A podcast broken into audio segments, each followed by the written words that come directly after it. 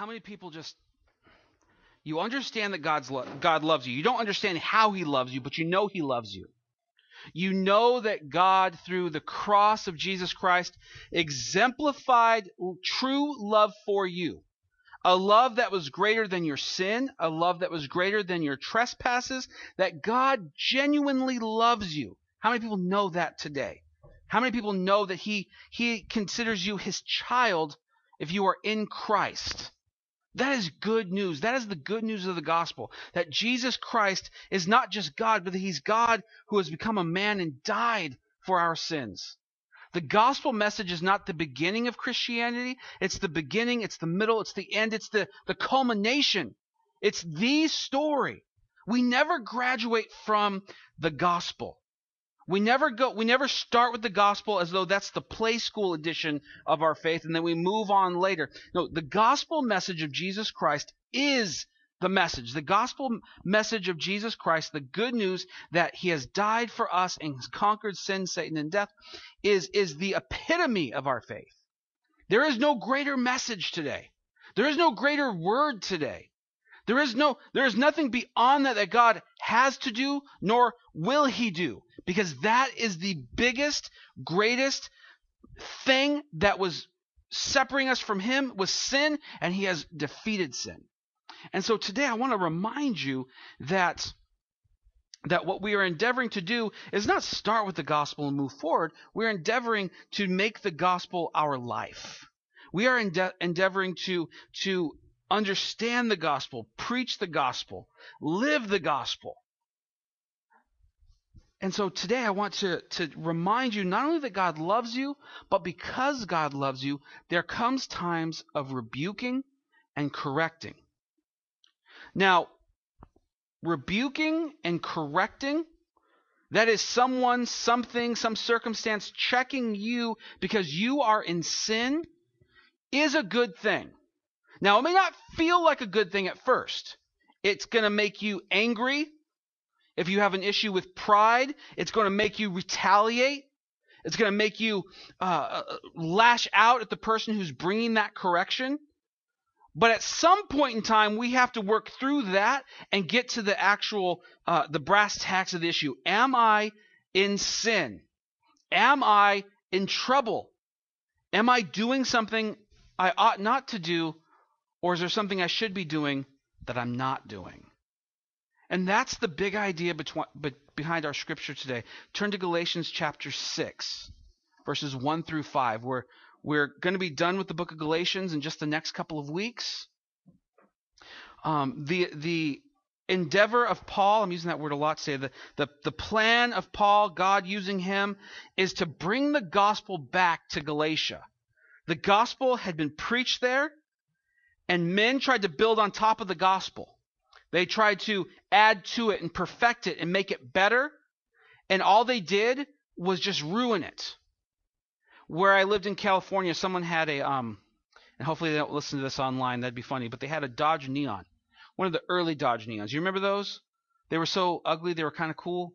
Um, their little bubble lights and short and kind of wavy body. anyways, um, over the course of time, they proceeded to add on every gadget, every accessory known to man on this tiny little car. Now, these cars, I mean, I could get in there and, and maybe a bag of groceries. Like, they're tiny. But this thing had everything. It had a spare tire on the on the trunk, um, which was you know doubled the size instantly. It had a one of those limousine tele, uh, television antennas, the V-shaped ones on the back. It had an oil filter that stuck up out of the hood. Racing stripes upon racing stripes.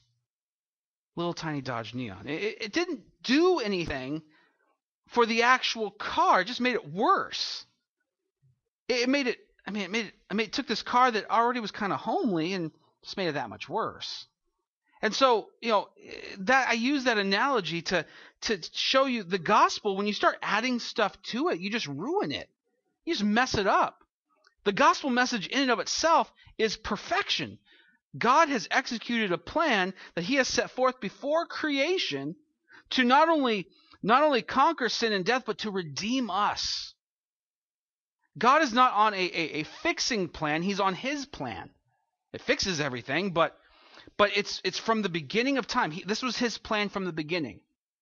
Adam and Eve did not sin, and then God had to change his plan. That was all part of the plan.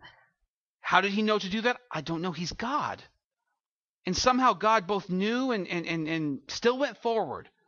And that's what makes him God and what, you know, I'm not God. So I'm going to let him deal with that part of the history.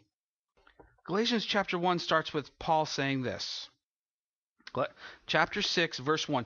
Brothers, if anyone is caught in any transgression, you who are spiritual should restore him in a spirit of gentleness.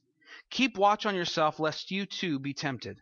Bear one another's burdens, and so fulfill the law of Christ. For if anyone thinks he is something, when he is nothing, he deceives himself. But let each one test his own work, and then his reason to boast will be in himself alone and not in his neighbor. For each one will have to bear his own load. Right off the bat, Paul says it transgression. This word, depending on the translation of the Bible you have, and they're all they're all a lot of them are really good. There are some that aren't so great. There are some that just mess up in, in trying to be relevant. They end up being irrelevant. Um, but but things like the the New Living Translation, the New International Version, the King James Version, the New King James Version, and the ESV, which I'm preaching out of, uh, are all very good translations. And, and what I want to do with you today is share the different ways it's been translated in those various books, not so that because they don't contradict one another. What they do is they give us a, a, a three-dimensional view of what Paul is talking about. And so in the ESV that I read out of, it's the word transgression. Um, in the King James Version, if you're reading that, it's the word fault. If you're reading the New American Standard, which is a, another really good translation, it's trespass. And you're, if you're in the NIV today, which is one of the more popular versions of the Bible, it is just sin. And so we'd like to believe that when Jesus enters our life, we never mess up anymore. We're perfect, we're sinless, we're holy, we're done. Unfortunately, we have this battle. This is what Paul's been talking about uh, over the last couple of uh, uh, chapters.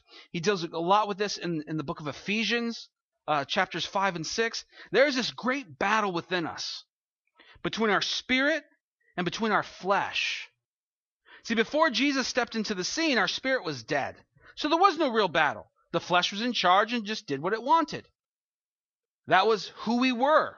Our flesh was, was the main uh, engine in which uh, we were powered. You know, we were driven by it. But then we meet Jesus one day. And the gospel message is preached, and we hear it, and we know that we are sinners. We know that we have trespassed. We know we are all these words that have been mentioned, and that we need forgiveness. We need somebody. And Jesus is that somebody.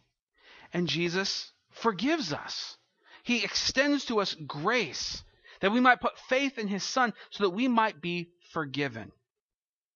What that does is that that causes us to be born again. When I first got saved when I was 12 years old, and, and it took a while for, for my salvation to stick. That's the way I like to put it. It's probably not theologically correct, but that's the way I like to look at it. it I remember the pastor telling me I was born again. I was a born again Christian. And from there on out, I would tell people I'm a born again Christian. The idea is that I was once dead and now I'm alive.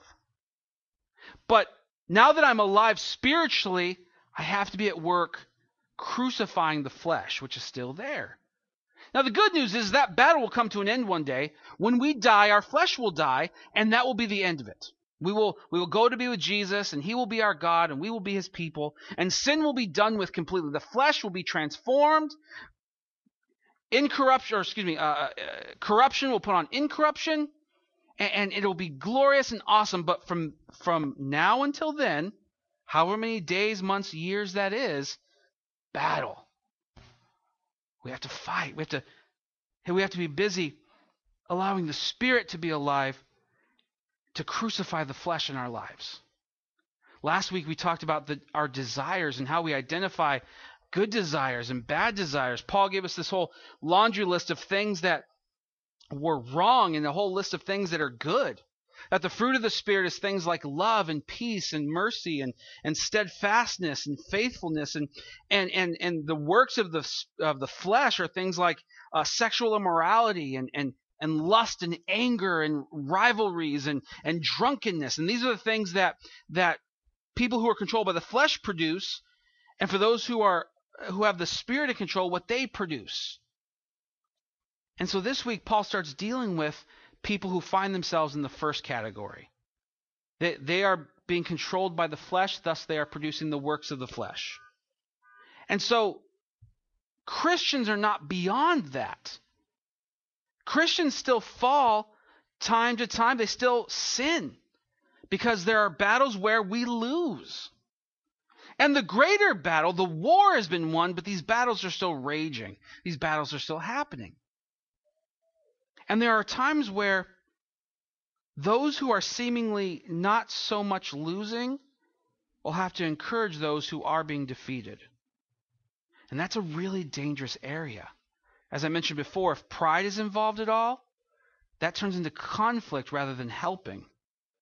That turns into a, a, whole nother battle rather than bringing healing. So Paul is is encouraging the the person who is he calls him the one who is spiritual. Now, don't be fooled into, into thinking that this is somebody uh, who's into New Ageism or uh, you know uh, various forms of just vague spirituality. Paul is talking about somebody who is infilled with the Holy Spirit. Because there are good spirits and there are bad spirits. There are clean spirits, that's the Holy Spirit, and then there are unclean spirits. There's the demonic, and they can fill us too, or influence us, or, or oppress us, or drive us. And for those spirits, we don't want them. We, we rebuke them. We, we pray protection from them. And we, we battle with them. And we allow ourselves only to be infilled with the Holy Spirit, the pure Spirit, the clean Spirit, the third person of the Trinity.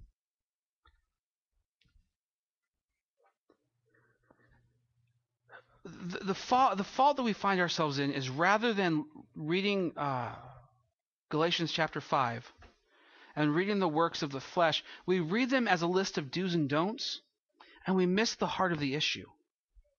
If we could just have a laundry list of things that we should and shouldn't do, and we could complete that, I imagine that God would, would have just done that rather than send his son to die on a cross for us. The, what Paul is conveying is not that there are things that we shouldn't do and, and should not do, and if we just do those things that are good, we'll be okay. If we do the wrong things, we're bad. What he's teaching us is that there's a heart that needs to be changed. The works of the flesh are occurring not because not because they're filled with the Holy Spirit, but because the flesh is in control. People are becoming sexually immoral not because because Jesus is allowing them to, but because the flesh is in control. And we need to identify our desires. Am I wanting something good or am I wanting something that's not good for me? Is my desire indicative of who's controlling me or who's empowering me? And if it's not of the Holy Spirit, then we have to forsake it and crucify it and, and, and speak against it and, and ask forgiveness for it. And then ask the Lord to, to drive us and, and, and to, to be the one who produces in us the good fruit. Now, in this scripture, the idea is not, you know, somebody who is who's in sin comes to an altar, says a simple prayer, then walks away the same as he did walking up.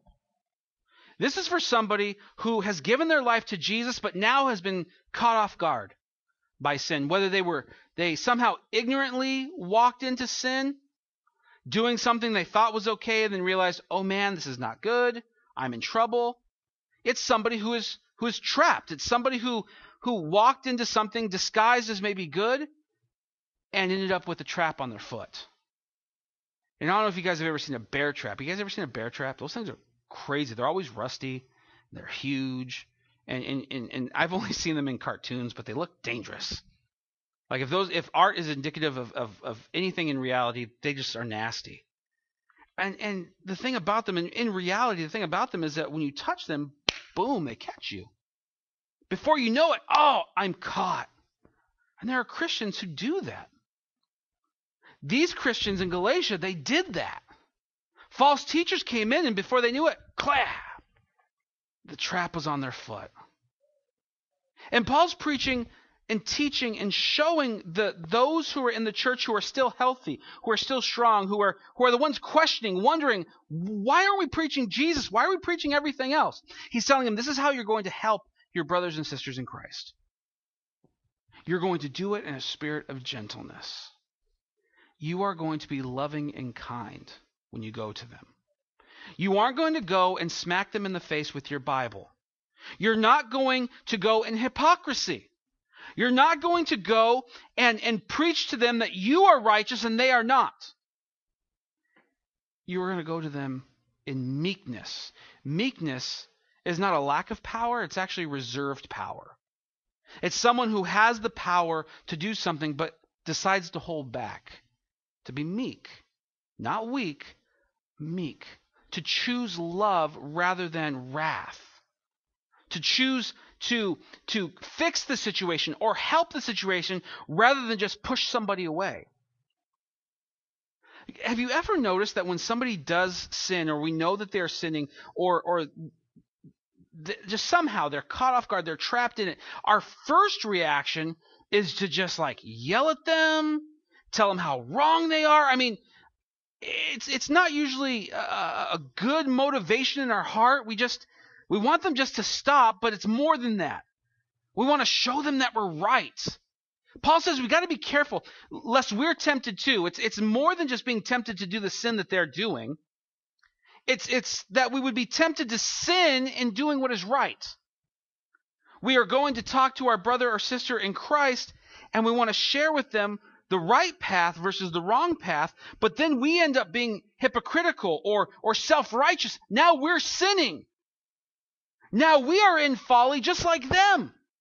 And everybody's messed up, and nobody's getting healed, and nobody's being corrected, and no one's walking in the newness of Jesus. Paul says, Be careful, lest you are tempted as well. If you're if you are tempted to just look at uh, Galatians 5 and 19 through 21, the, the works of the flesh, and say, okay, I shouldn't be sexually immoral, check.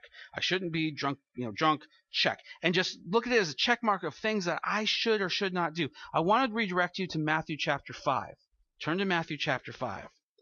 Um, Matthew chapter 5 through verse, uh, excuse me, uh, through chapter 7 is what we call the, the Sermon on the Mount starts with the Beatitudes and then it works through with Jesus giving this one of the most awesome sermons ever preached.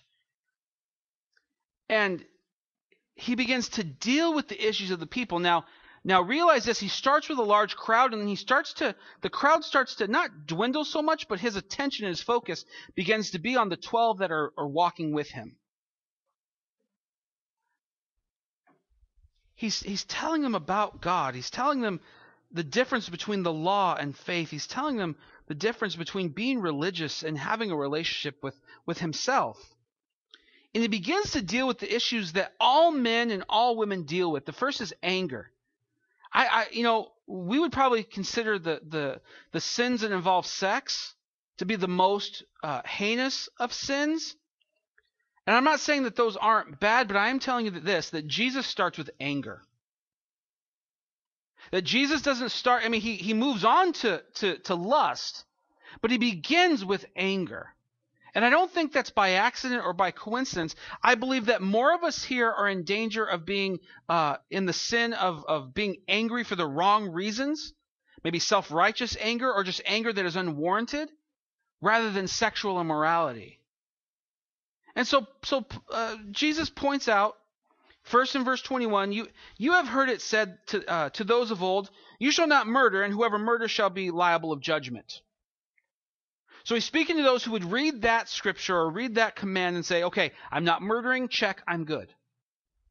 But Jesus amplifies that. He says, But I say to you that everyone who is angry with his brother will be liable of, uh, liable to judgment. Whoever insults his brother will be liable to the council, and whoever says you fool will be liable to the hell of fire. Jesus says your outward actions they come after the intent of your heart. If your heart's filled with anger, but you you you say all the right words, that you you oh everything's fine, but inside you are you are wanting that person to be destroyed, you want revenge, you want retaliation, you want retribution, that you are just as guilty. He, he increases, if you will. He shows us the, the, the, the depravity of who we are, showing us that, that anger unbridled in the heart is just as detrimental as murder in the eyes of God. Then he moves to lust in, in Matthew uh, 5 and 27. You have heard it said, You shall not commit adultery. So, guys reading this would go, Okay, I haven't cheated on my wife have not had a sexual relationship with anybody outside of my uh, my uh, bride, and so check, I win. Jesus says this. But I say to you that everyone who looks at a woman with lustful intent has already committed adultery with her in his heart. And if you thought that maybe he's just being poetic or whatever, verse 29, if your right eye causes you to sin, tear it out and throw it away. For it is better for you to lose one of your members than the whole body and be thrown into hell. And if your right hand causes you to sin, cut it off and throw it away, for it is better that you lose one of your members than for the whole body to go into hell. So for husbands who maybe have not physically cheated on their wives, but have engaged in things like pornography, whether it be on the internet or in magazines, for men who look at women lustfully, for men who who who let's just call it what it is, they're they're adulterers in thought and they're adulterers in uh, uh, they're adulterous in intent.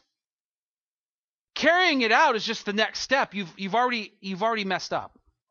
You already found yourself in sin and in folly. Jesus cranks that up. And, and I don't know too many men who are outside of this scripture here. It's not enough to just say, oh, I, I'm not adulterous, because if our heart's not right, we can be. Now, as you read, and I would just challenge you this week, read the Sermon on the Mount. Go back to it. It's one of my favorite chunks of Scripture. Nobody, nobody should be able to go into the Sermon on the Mount and be like, "Yeah, I'm doing all right. I, I nailed all those.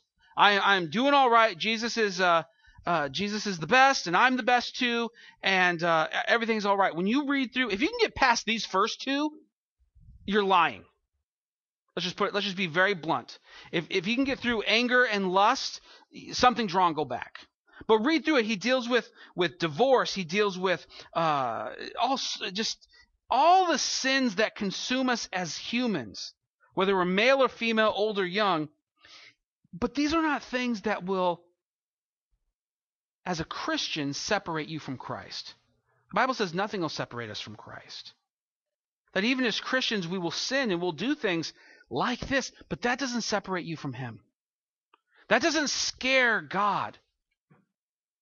I, I got to read to my children this week, um, Mark chapter 5, I believe it is. Jesus means a, a demon possessed man. And uh, it was a great story. It was a long chunk of scripture. I thought they were going to bail, but they just loved the story, and I love the story. It's one of my favorite uh, accounts in the Bible. Jesus meets this man, and he's just crazy. He's crazy because he's filled with with what the Bible calls an unclean spirit. He's demonically filled. He lives in the tombs. What are in tombs? Dead people. He lives in there. The whole town has tried to correct him. The whole town has tried to tackle him and chain him up. And he breaks through the chains. He's he's uh, the, the chains. He's empowered by these demonic spirits, so that he has great physical strength. And he walks around these tombs and he's naked because he's torn off all his clothes. It says that he, he has cut himself with stones to make himself bleed. So imagine, imagine yourself driving down one of these roads where there's a cemetery, looking off and seeing a naked man covered in dirt and blood, scars and open wounds, and chains just out of his mind. Imagine that. You would not hang out there, would you? You would go through there really fast if you had to. And if there was a funeral, you'd pray that it'd be at some other cemetery, not that one. Jesus meets this man one day. and everything changes for him. A lot of modern Christianity would say that man's filled with a demon. You stay away from him. You go away from Jesus goes to him, rebukes the unclean spirit. That's where the you know where I, my name is Legion for I am many. He, they asked to be put into a herd of pigs. So Jesus allows them to go into a herd of pigs. They they go off a cliff into the into into the water and drown. It says when the town people showed up and they found Jesus, they found him stand, standing next to this man who was cleaned up, wearing clothes, in his right mind, worshiping Jesus. Jesus is not scared. See, this man did something. We don't know what he did.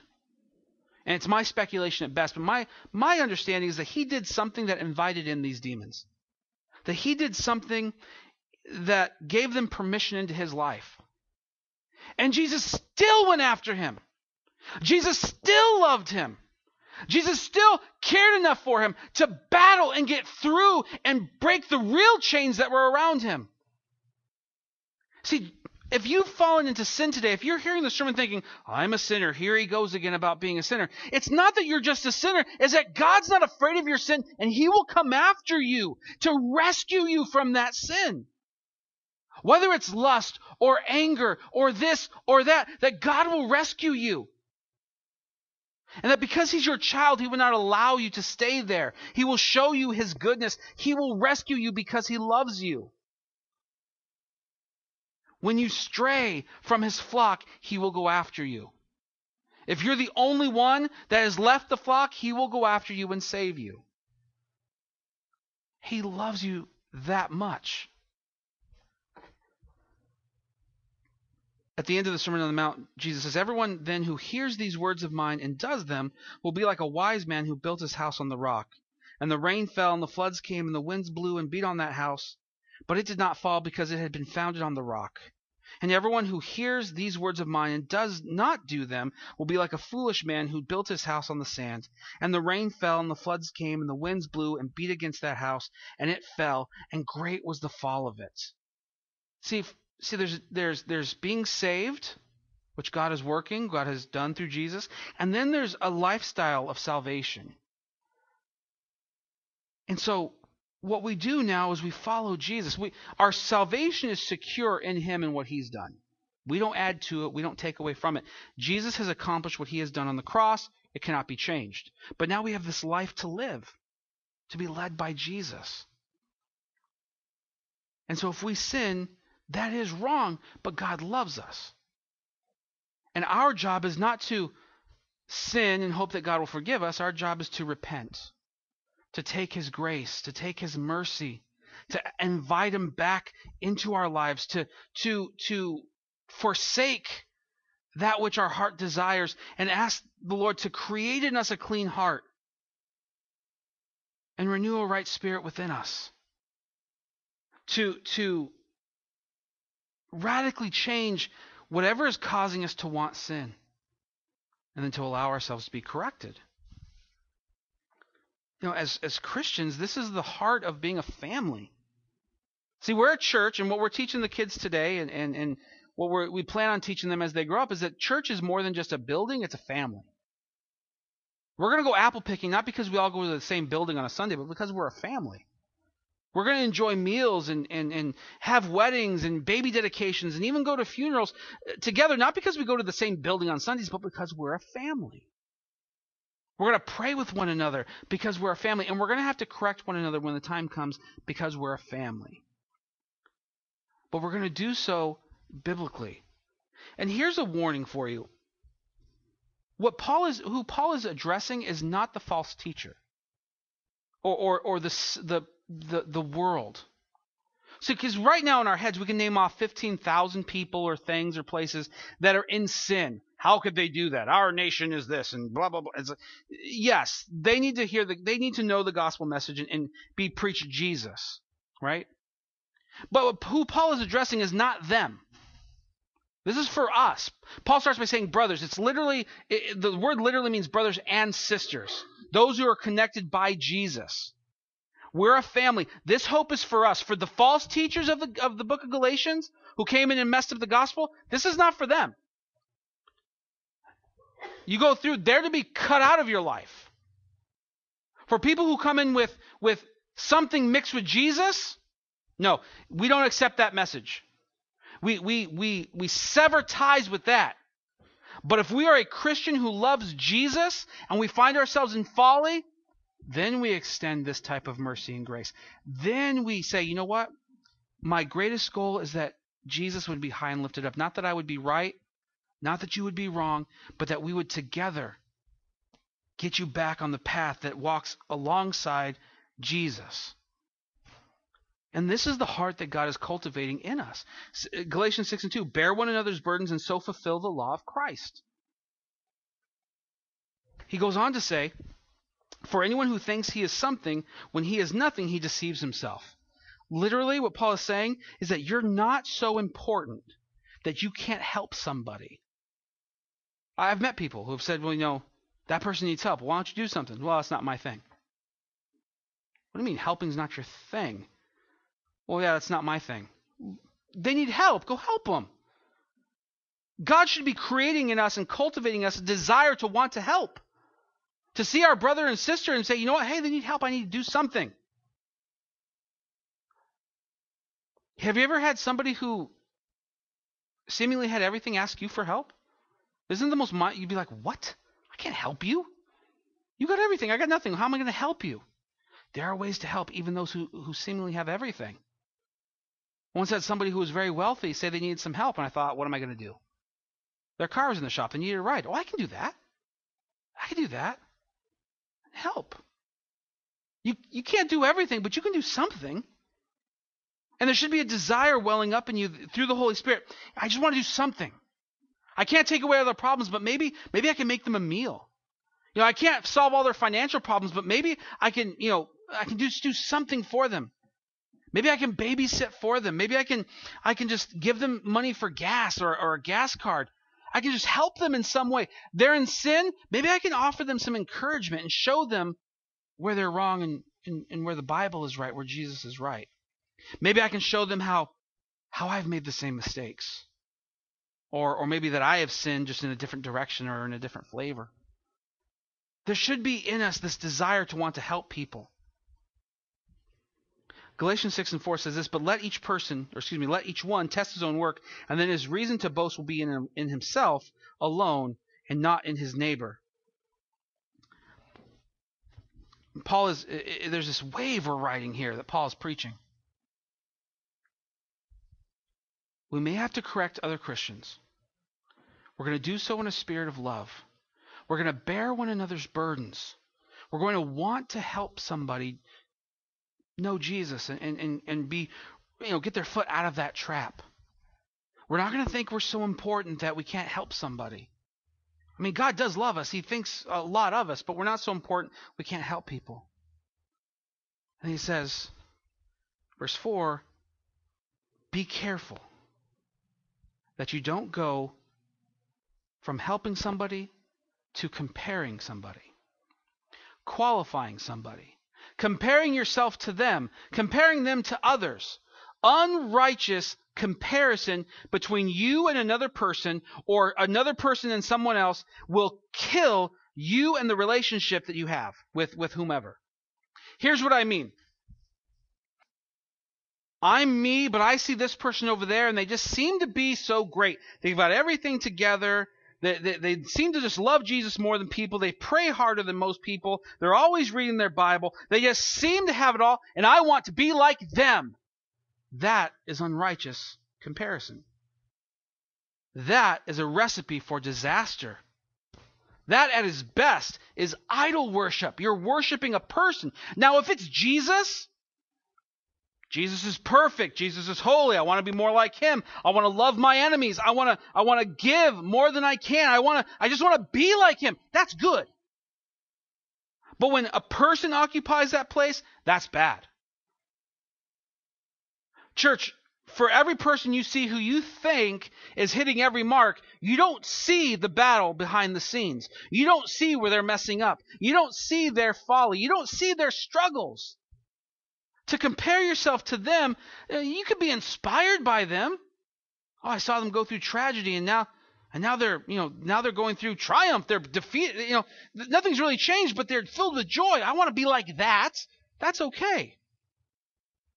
They're filled with joy always and, and there is no trials and I just want to be like them. That's worship. And there's a fine line, but we've got to be careful because because if we develop that mentality, we'll destroy ourselves. Christianity will become no more fun. It won't become fun anymore. Following Jesus is hard. Following Jesus is, is a daily thing, but following Jesus fills you with joy. That was, that was one of the fruits of the Spirit. That you would be filled with joy in the midst of your suffering, in the midst of your trial. Don't, don't fall into that trap. Verse 5 says, For each of you will bear his own load. Best case scenario, both the spiritual, quote unquote, and those who are caught in the folly of sin, there's this conversation, there's love, there is respect, and, and the, the person who was in folly says, You know what? You're right. I shouldn't be doing that. That's wrong. And I could point to a thousand other people who are doing the same thing, but that doesn't change me. Because there's, you ever been accused of doing something? You're sinning. Yeah, what about them? What about that? Who are you? How dare you? You did this too. There are parents who are petrified of talking to their children about things like uh, premarital sex and drug use because they did it too. And they'll be hypocrites. Hey man, you use what you got. If you're a hypocrite, start with that. I'm a hypocrite. It's still wrong. And, and this just makes me an expert at it. If you if you sinned a lot before you came to know Jesus, does that make you a hypocrite? Well, only if you are self-righteous, really. If you can go to your children and say, "This is where I messed up. This is where I should not have done that. This is where God had to correct me. This is where I went through a lot of pain because of my stupid choices." Well, then God redeems that. God uses the the the, the backstory of your life and the front to help people, especially people like your children. That's a, I can't think of a better way to use that. Best case scenario, you guys cry and have a muffin and drink some coffee. But worst case scenario, it's not going to end well. We are still called, the, the one who is going and, and bringing the correction, we're still called to love. We're still called to, to, to show them the right way, to not shy away from that, to not go after the, the world who's not following Jesus, because we tend to treat them with the soft hand, don't we? Well, you know, be all politically correct with them and all that. And then with the church, we're like, Rawr! you said a swear word. I'm going to hit you in the head. Like, maybe you can start talking about how that was your lifestyle and you had to change it because you weren't edifying Christ with your words anymore.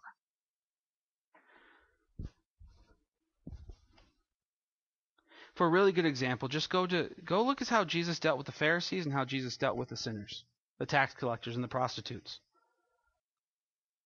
when it came to the Pharisees, those who were who were who, they weren't living for God as much as they looked like they were. He dealt with them really harshly. But for those who were he wasn't just eating with them, they were eating with him. He didn't just want to be with them, they wanted him there. For them, there was still correction, there was still rebuke, but there was love. Not for the Pharisees. Pharisees, he's spiritually kicking them in the forehead all day long, but for the, the sinner, love.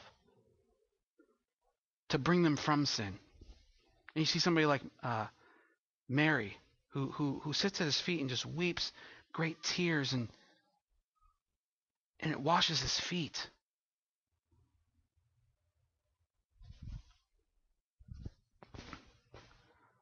I want us all to pray.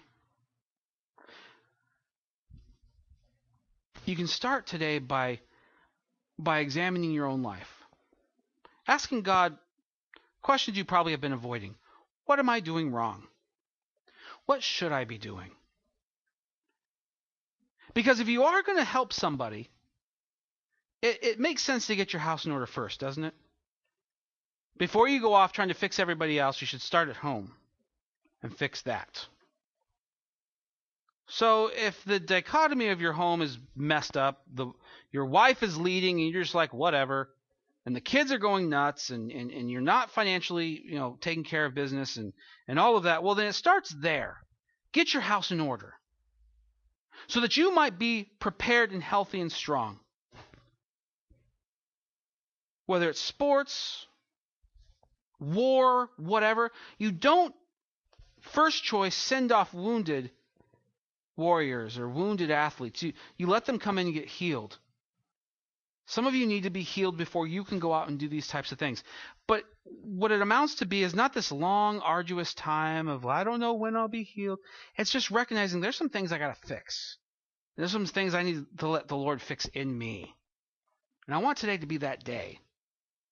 So that when we do have to go to one another, not just pastor to congregation, but I mean you guys going to one another. You know? Laura going to Henry and saying, Henry, I, I saw something. I want to talk to you about it. Not accusing you, not judging you. I just I just saw something, and rather than gossip and rather than than than tell everybody else, I just want to come to you and have a conversation. Let's go get a cup of coffee and let's talk about this. That you can do that. That we can be healthy and strong and preach the gospel in a way that we're, we're we are we are healthy. We're not there. We're not perfect. We haven't met that mark. You know, we sing the song, you know, you're not finished with me yet. That's like a great statement. we still got a lot of ways to go, but at least we're going in the right direction. Let's stand and pray this morning. This will be done by no other person than Jesus in your life. There are no steps. There are no plans. There are no eight ways to this and, you know, read this book and a better you by Friday. There's, there's none of that. It's just coming to Jesus in his word and saying, Lord, fix me, help me, show me, highlight things. I mean, just do everything for me. I surrender to you. Let's pray, Jesus. This is a hard word, Lord. We know you love us. We know you care for us.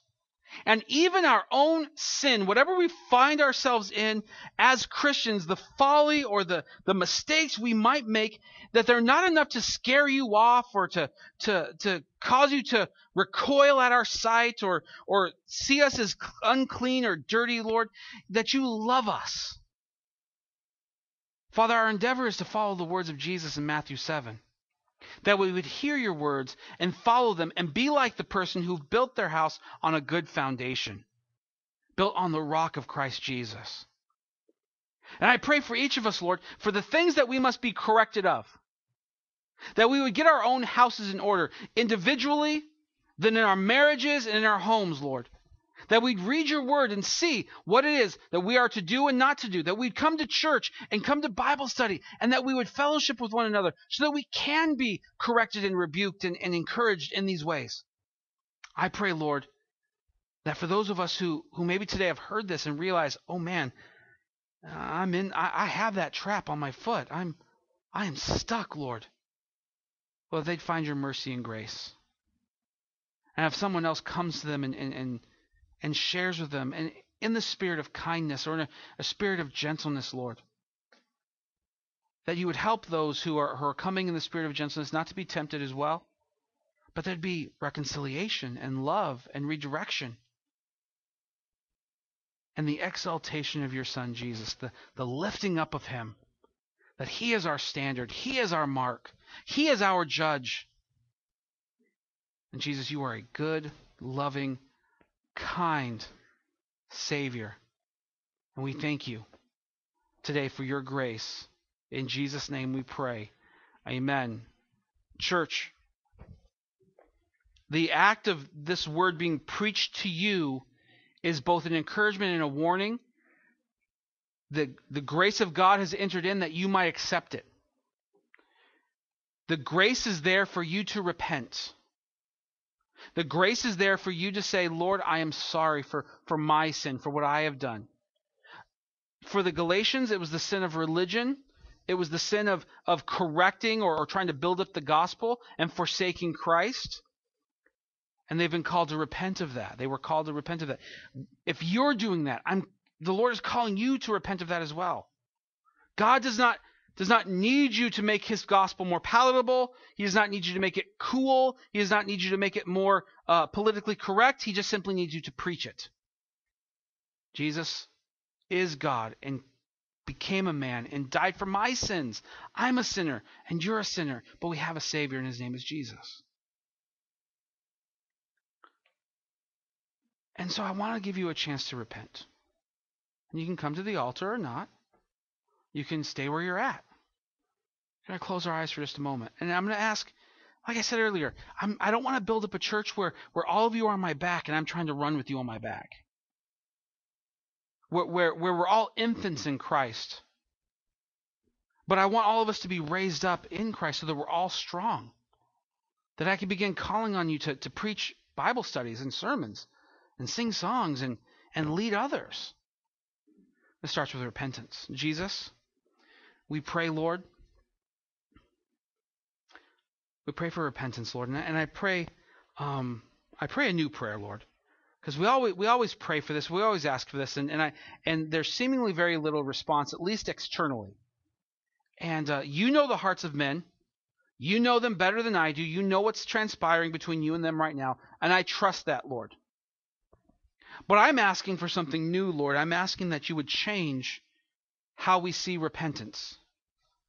That that first teaches it if we don't know what it is, correct it if we've been taught it wrongly, and make it a part of our everyday practice. That it wouldn't be something we just do on Sundays when I say something or or just something that's done when when we've done something wrong, but that we would identify through your Holy Spirit, see the things where we've where we've been trapped or in folly, and that we would forsake it. That we'd read things like the Sermon on the Mount, that we'd read things like the works of the flesh in, in Galatians chapter 5, and we'd see, you know what, there are things that I desire that aren't right. And we need your help. The trap is too strong. Only you can set us free. And Jesus, we look forward to the glorious day where you return and you bring us out of this that you bring us home and we're with you all the days of our lives. I thank you that you have saved us. And we give you the praise today in Jesus' name. Amen.